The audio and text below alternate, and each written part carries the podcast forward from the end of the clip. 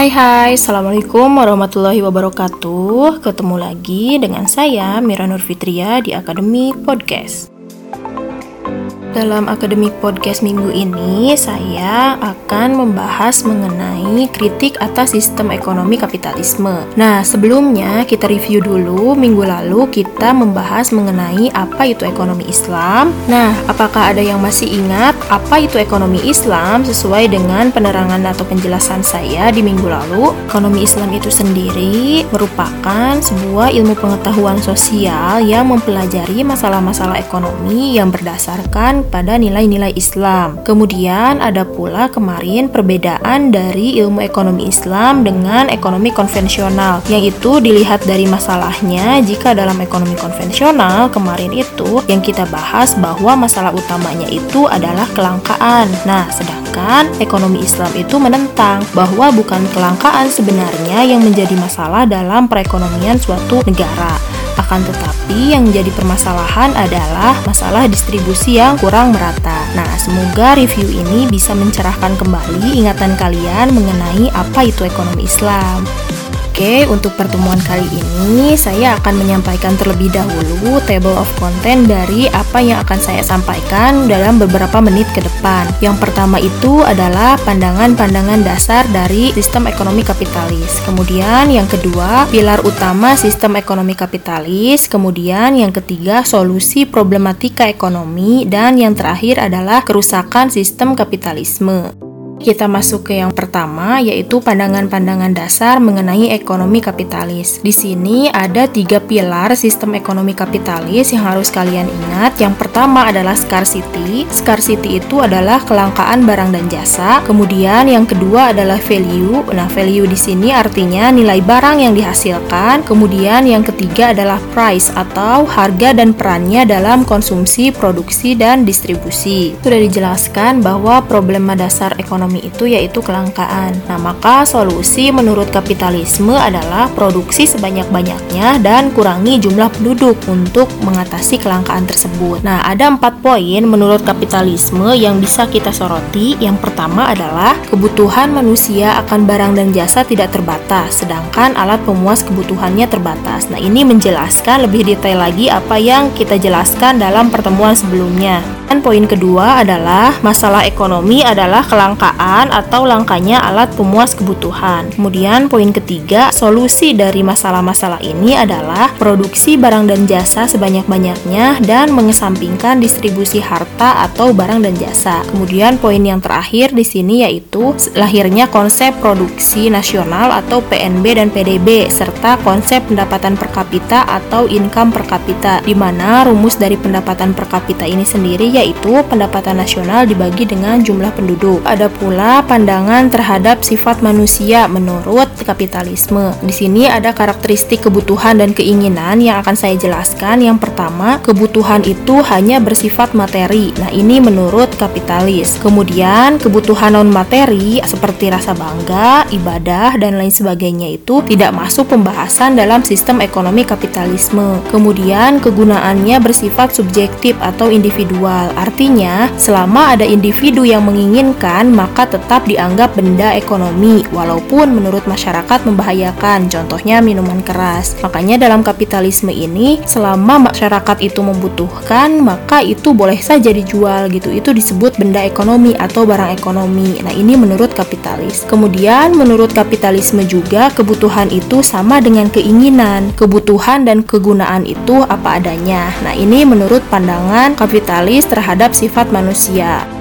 Kemudian ada pun pandangan mengenai nilai suatu barang atau value menurut kapitalisme. Jadi di sini ada nilai guna dan nilai tukar ya. Yang pertama itu nilai guna atau utility value merupakan manfaat atau kegunaan yang diperoleh karena mengkonsumsi barang atau jasa. Nah, kemudian ada yang namanya juga nilai tukar atau exchange value. Nah, di sini merupakan kekuatan tukar yang dimiliki oleh barang dan jasa ketika ditukar dengan barang dan jasa lainnya. Kapitalisme dari nilai nilai guna dan nilai tukar ini yang pertama, nilai guna barang dan jasa itu ditentukan oleh ada atau tidaknya atau juga banyak atau tidaknya permintaan atau orang yang menginginkannya. Contoh, miras. Nah, ada atau banyak yang minta atau menginginkannya, maka nilai guna miras itu jadi tinggi sehingga boleh diproduksi dan dikonsumsi. Ini menurut kapitalis ya. Kemudian yang kedua terkait nilai guna atau utility value. Nah, nilai guna dari barang dan jasa ditentukan oleh harga. Misalnya,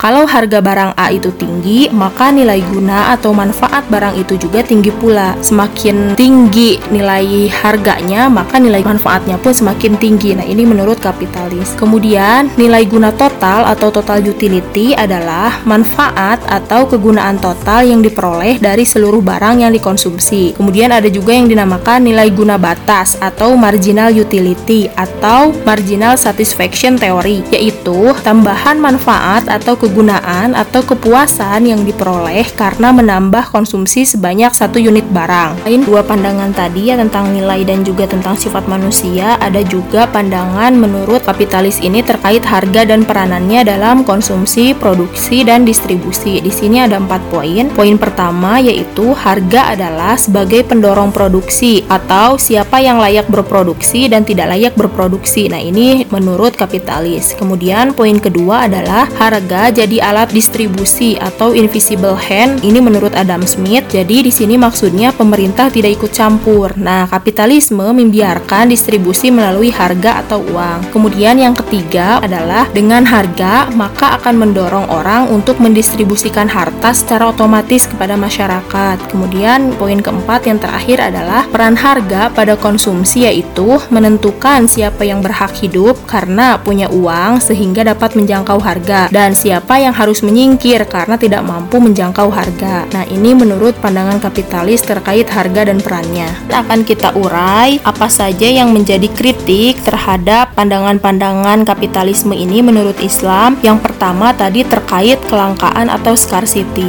Jadi, menurut Islam, problem utama ekonomi itu adalah distribusi kebutuhan barang pokok seperti sandang, pangan, papan, dan jasa seperti pendidikan, kesehatan, keamanan, dan transportasi. Nah, Islam membedakan kebutuhan atau yang biasa kita kenal itu adalah need dengan keinginan atau want, sedangkan kapitalisme menyamakan need dan want. Nah, kemudian Islam juga mengkritik konsep pendapatan per kapita karena hal itu merupakan indikator kesejahteraan semu yang disebut pertumbuhan ekonomi, tapi faktanya terjadi gap kaya dan miskin. Kemudian yang terakhir, indikator kesejahteraan dalam Islam adalah jika banyak yang menjadi muzaki dan sedikitnya golongan mustahik. Muzaki itu orang yang memberikan zakat dan mustahik itu orang yang mendapatkan zakat. Jadi indikator kesejahteraan menurut Islam itu yaitu kalau banyak orang yang mampu untuk membayar zakat dibandingkan dengan orang yang menerima zakat. Nah, ini menurut pandangan Islam terkait kelangkaan tadi. Dan yang kedua adapun kritik terhadap konsep nilai atau value barang dan jasa. Nah, dalam syariah Islam, barang dan jasa itu dianggap memiliki manfaat atau nilai guna. Jika barang dan jasa itu bermanfaat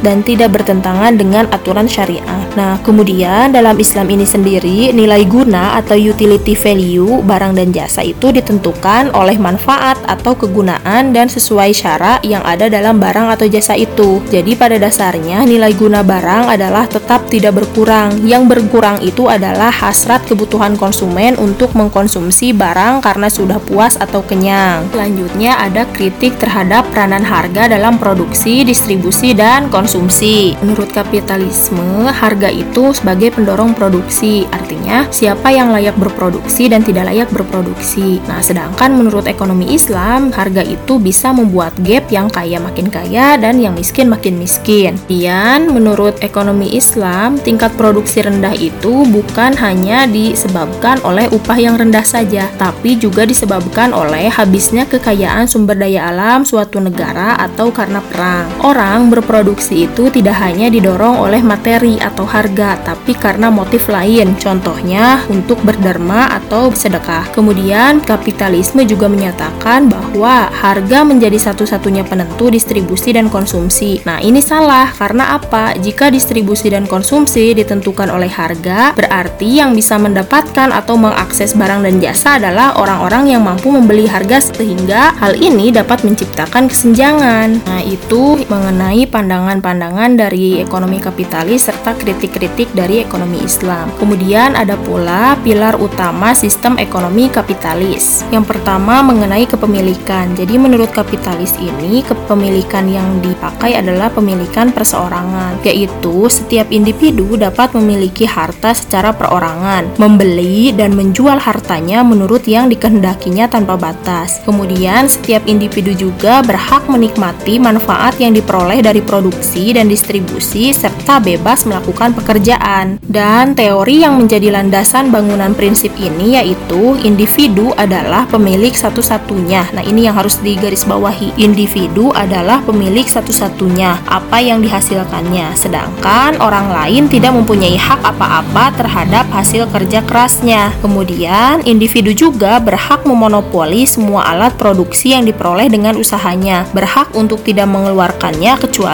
pada sektor yang mendatangkan keuntungan pada dirinya. Ini menurut pandangan kapitalisme mengenai kepemilikan. Dan juga ada terkait perekonomian pasar bebas. Menurut kapitalisme, setiap individu itu berhak mendirikan, mengorganisir, dan mengelola perusahaan yang diinginkan. Kemudian, individu berhak terjun dalam semua bidang perniagaan dan memperoleh keuntungan sebanyak-banyaknya. Negara di sini tidak boleh ikut campur dalam semua kegiatan ekonomi yang bertujuan untuk mencari keuntungan selagi kegiatan tersebut sah dan sesuai dengan peraturan yang berlaku. Kemudian selanjutnya terkait kebebasan ekonomi, persaingan dan keuntungan. Jadi di sini kebebasan ekonomi yang dianut dalam sistem ekonomi kapitalis akan meningkatkan produktivitas masyarakat. Dan produktivitas masyarakat yang meningkat akan berpengaruh pada pendistribusian kekayaan yang rasional dan akan berimplikasi pada peningkatan kekayaan negara. Yang terkait dengan persaingan bebas. Nah, persaingan bebas di antara individu-individu akan mewujudkan tahap produksi dan harga pada tingkat yang wajar. Persaingan bebas akan menghalangi sikap egoisme individu dan melampaui batas dalam perekonomian liberal. Nah, individu-individulah yang menegakkan keseimbangan dan keadilan di antara mereka. Apabila dalam pasar bebas terdapat banyak orang yang memproduksi satu jenis barang dan banyak pedagang yang membelinya, pasti akan tercipta harga yang pantas sehingga keuntungan yang diperoleh oleh masing-masing individu akan seimbang, tidak lebih dan tidak kurang. Pun terkait keuntungan di sini, motivasi untuk mendapatkan keuntungan merupakan tujuan yang terbaik sebanding dengan tujuan dalam memaksimumkan produksi. Apabila Apabila motivasi ini dipertahankan, maka akan memberi peluang besar pada setiap individu untuk bekerja keras dengan tenaga yang maksimal. Kemudian, solusi apa yang ditawarkan oleh ekonomi kapitalis terhadap permasalahan-permasalahan ekonomi tadi? Pertama, terkait mekanisme harga, yaitu sistem ekonomi kapitalisme ini telah memiliki solusi andalan untuk menyelesaikan masalah ekonomi, yaitu dengan mekanisme pasar bebas dengan menggunakan mekanisme harga yang terbentuk di pasar. Nah, yang dimaksud dengan mekanisme mekanisme harga di sini adalah proses yang berjalan atas dasar gaya atau kekuatan tarik-menarik antara konsumen dan produsen yang bertemu di pasar bebas. Hasil neto dari kekuatan tarik-menarik tersebut adalah terjadinya harga. Nah, harga tersebut berlaku baik untuk barang di pasar barang maupun faktor-faktor produksi yang ada di pasar faktor produksi. Kemudian terkait permasalahan produksi, nah apa yang akan dilakukan oleh mekanisme harga ini? Nah, problem produksi yaitu yang menyangkut menyangkut kuantitas atau banyak sedikitnya jumlah barang dan jasa yang harus tersedia di pasar untuk memenuhi kebutuhan manusia. Maka akan muncul nih nanti pertanyaan, apa dan berapa barang atau jasa yang harus segera diproduksi? Jika problem ini muncul, maka dengan mengandalkan pada mekanisme harga yang terbentuk di pasar bebas, problem ini akan selesai dengan sendirinya tanpa harus ada campur tangan dari pemerintah. Ini menurut uh, aliran kapitalisme. Nah, penjelasan ilmiahnya yaitu apabila Apabila masyarakat menghendaki lebih banyak barang seperti beras, maka permintaan beras akan naik. Hal itu akan mengakibatkan harga beras semakin naik, sehingga penjual beras akan mendapatkan keuntungan lebih banyak. Naiknya keuntungan dari penjualan beras tersebut akan mendorong para petani untuk meningkatkan produksi berasnya dengan cara menanam padi. Itu mengenai permasalahan produksi. Selanjutnya mengenai permasalahan konsumsi. Nah, di sini problem konsumsi adalah problem yang muncul karena pilihan yang harus dilakukan oleh konsumen dalam mengkonsumsi berbagai macam barang dan jasa yang tersedia di pasar. Dikatakan sebagai problem karena keterbatasan daya beli yang dimiliki konsumen untuk memenuhi banyaknya kebutuhan yang muncul. Solusinya adalah dengan mekanisme harga. Seperti tadi ya, produksi juga sama. Solusinya tetap dengan mekanisme harga. Gerak faktor produksi secara bebas di pasar akan menentukan kombinasi atau isokuan yang akan digunakan oleh produsen. Pilihan bebas terhadap penggunaan faktor produksi di pasar bebas akan menyelesaikan masalah konsumsi. Selanjutnya terkait permasalahan distribusi. Nah, problem dari distribusi ini adalah problem yang terkait dengan proses beredarnya uang, barang, dan jasa yang ada di tengah-tengah masyarakat. Distribusi barang dan jasa di tengah-tengah masyarakat akan dapat selesai dengan sendirinya cukup menggunakan mekanisme harga yang terbentuk dalam mekanisme pasar bebas. Produsen akan memproduksi barang dan jasa untuk dijual kepada konsumen. Konsumen akan membayar harga barang-barang tersebut dari penghasilannya. Nah, penghasilan konsumen itu berasal dari penjualan jasa dari faktor-faktor produksi yang dimilikinya. Ini seperti yang kita pelajari dalam ekonomi makro yaitu dollar flow ya. Kemudian pola distribusi penghasilan bersama-sama dengan harga barang-barang akan menentukan pola distribusi barang antar masyarakat. Nah, mekanisme harga inilah yang memecahkan problem distribusi ekonomi. Selanjutnya, lalu apa sih sebenarnya kerusakan dari ekonomi kapitalisme ini? Ekonomi kapitalis ini nanti jangka panjangnya itu akan mengakibatkan ledakan krisis ekonomi. Jadi kaum kapitalis itu tidak pernah lelah untuk berinovasi. Mereka mengembangkan pasar derivatif. Adanya berbagai macam perkembangan produk maupun proses transaksi derivatif inilah yang menyebabkan penggelembungan di pasar derivatif hingga pada akhirnya menciptakan ledakan krisis ekonomi. Oke, logikanya seperti ini nih, logika terjadinya krisis ekonomi. Jadi skema aliran pasar bebas yaitu aliran uang identik dengan aliran darah dalam manusia. Jika ada bagian dari aliran uang yang tersumbat di pasar keuangan tidak bisa mengalir kembali ke atas atau pasar real, kemudian mengalami penggelembungan, maka kemudian tunggulah saat terjadi ledakannya. Krisis ekonomi di sini adalah terjadinya ledakan dari gelembung kapital gain yang sudah sangat besar. Jika tatanan ekonomi di dalam mekanisme pasar bebas itu tidak segera dilakukan perubahan-perubahan yang mendasar, maka cerita tentang terjadinya krisis ekonomi yang senantiasa berulang-ulang dan akan terus terjadi. Kemudian, solusi apa yang akan ditawarkan nih oleh ekonomi Islam? Nah, sebenarnya ada dua solusi yang bisa ditawarkan oleh ekonomi Islam. Yang pertama itu solusi ekonomi Islam parsial dan yang kedua itu adalah solusi ekonomi Islam sistemik. Nah, dalam solusi ekonomi Islam parsial ini adalah solusi yang hanya memperbaiki organ-organ dari sistem ekonomi kapitalisme yang mengalami kerusakan saja tanpa harus mengubah sistem ekonominya. Nah, di sini ada organ-organ penting nih di dalam sistem ekonomi kapitalisme. Contohnya, yang pertama, tubuhnya dalam ekonomi kapitalis itu adalah ekonomi pasar bebas. Kemudian yang menjadi darahnya adalah uang kertas dan jantungnya adalah perbankan dan pasar modal, serta pompa jantungnya adalah suku bunga. Kemudian solusi ekonomi Islam parsial di sini yaitu upaya yang dilakukannya adalah dengan mengganti pompa jantung yang rusak, yaitu tadi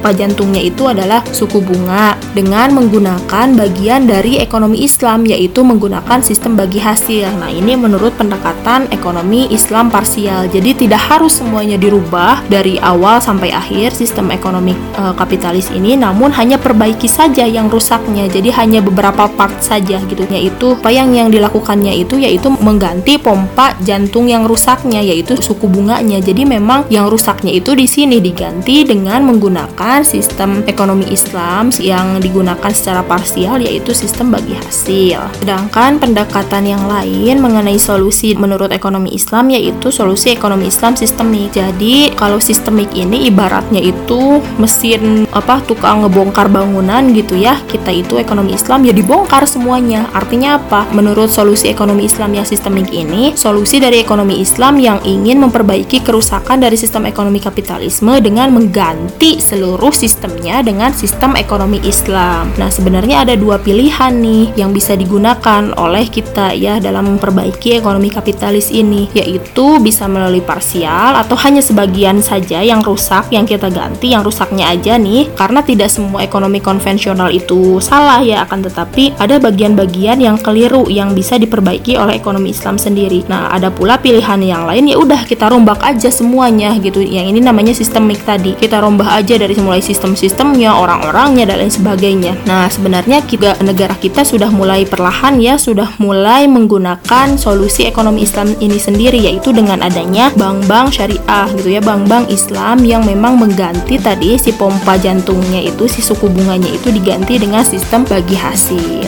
Oke, sekian penjelasan mengenai ekonomi kapitalis dan kritik dari ekonomi Islam terhadap ekonomi kapitalis itu sendiri. Ini hanya penjelasan singkat saja. Saya harap kalian semua bisa mencari referensi lain terkait materi ini sehingga pengetahuan kalian akan lebih luas lagi. Oke, terima kasih atas perhatiannya. Kita akan ketemu lagi minggu depan di podcast mata kuliah yang sama ya, mata kuliah ekonomi dan bisnis syariah. Sampai jumpa lagi. Saya pamit. Wassalamualaikum warahmatullahi wabarakatuh.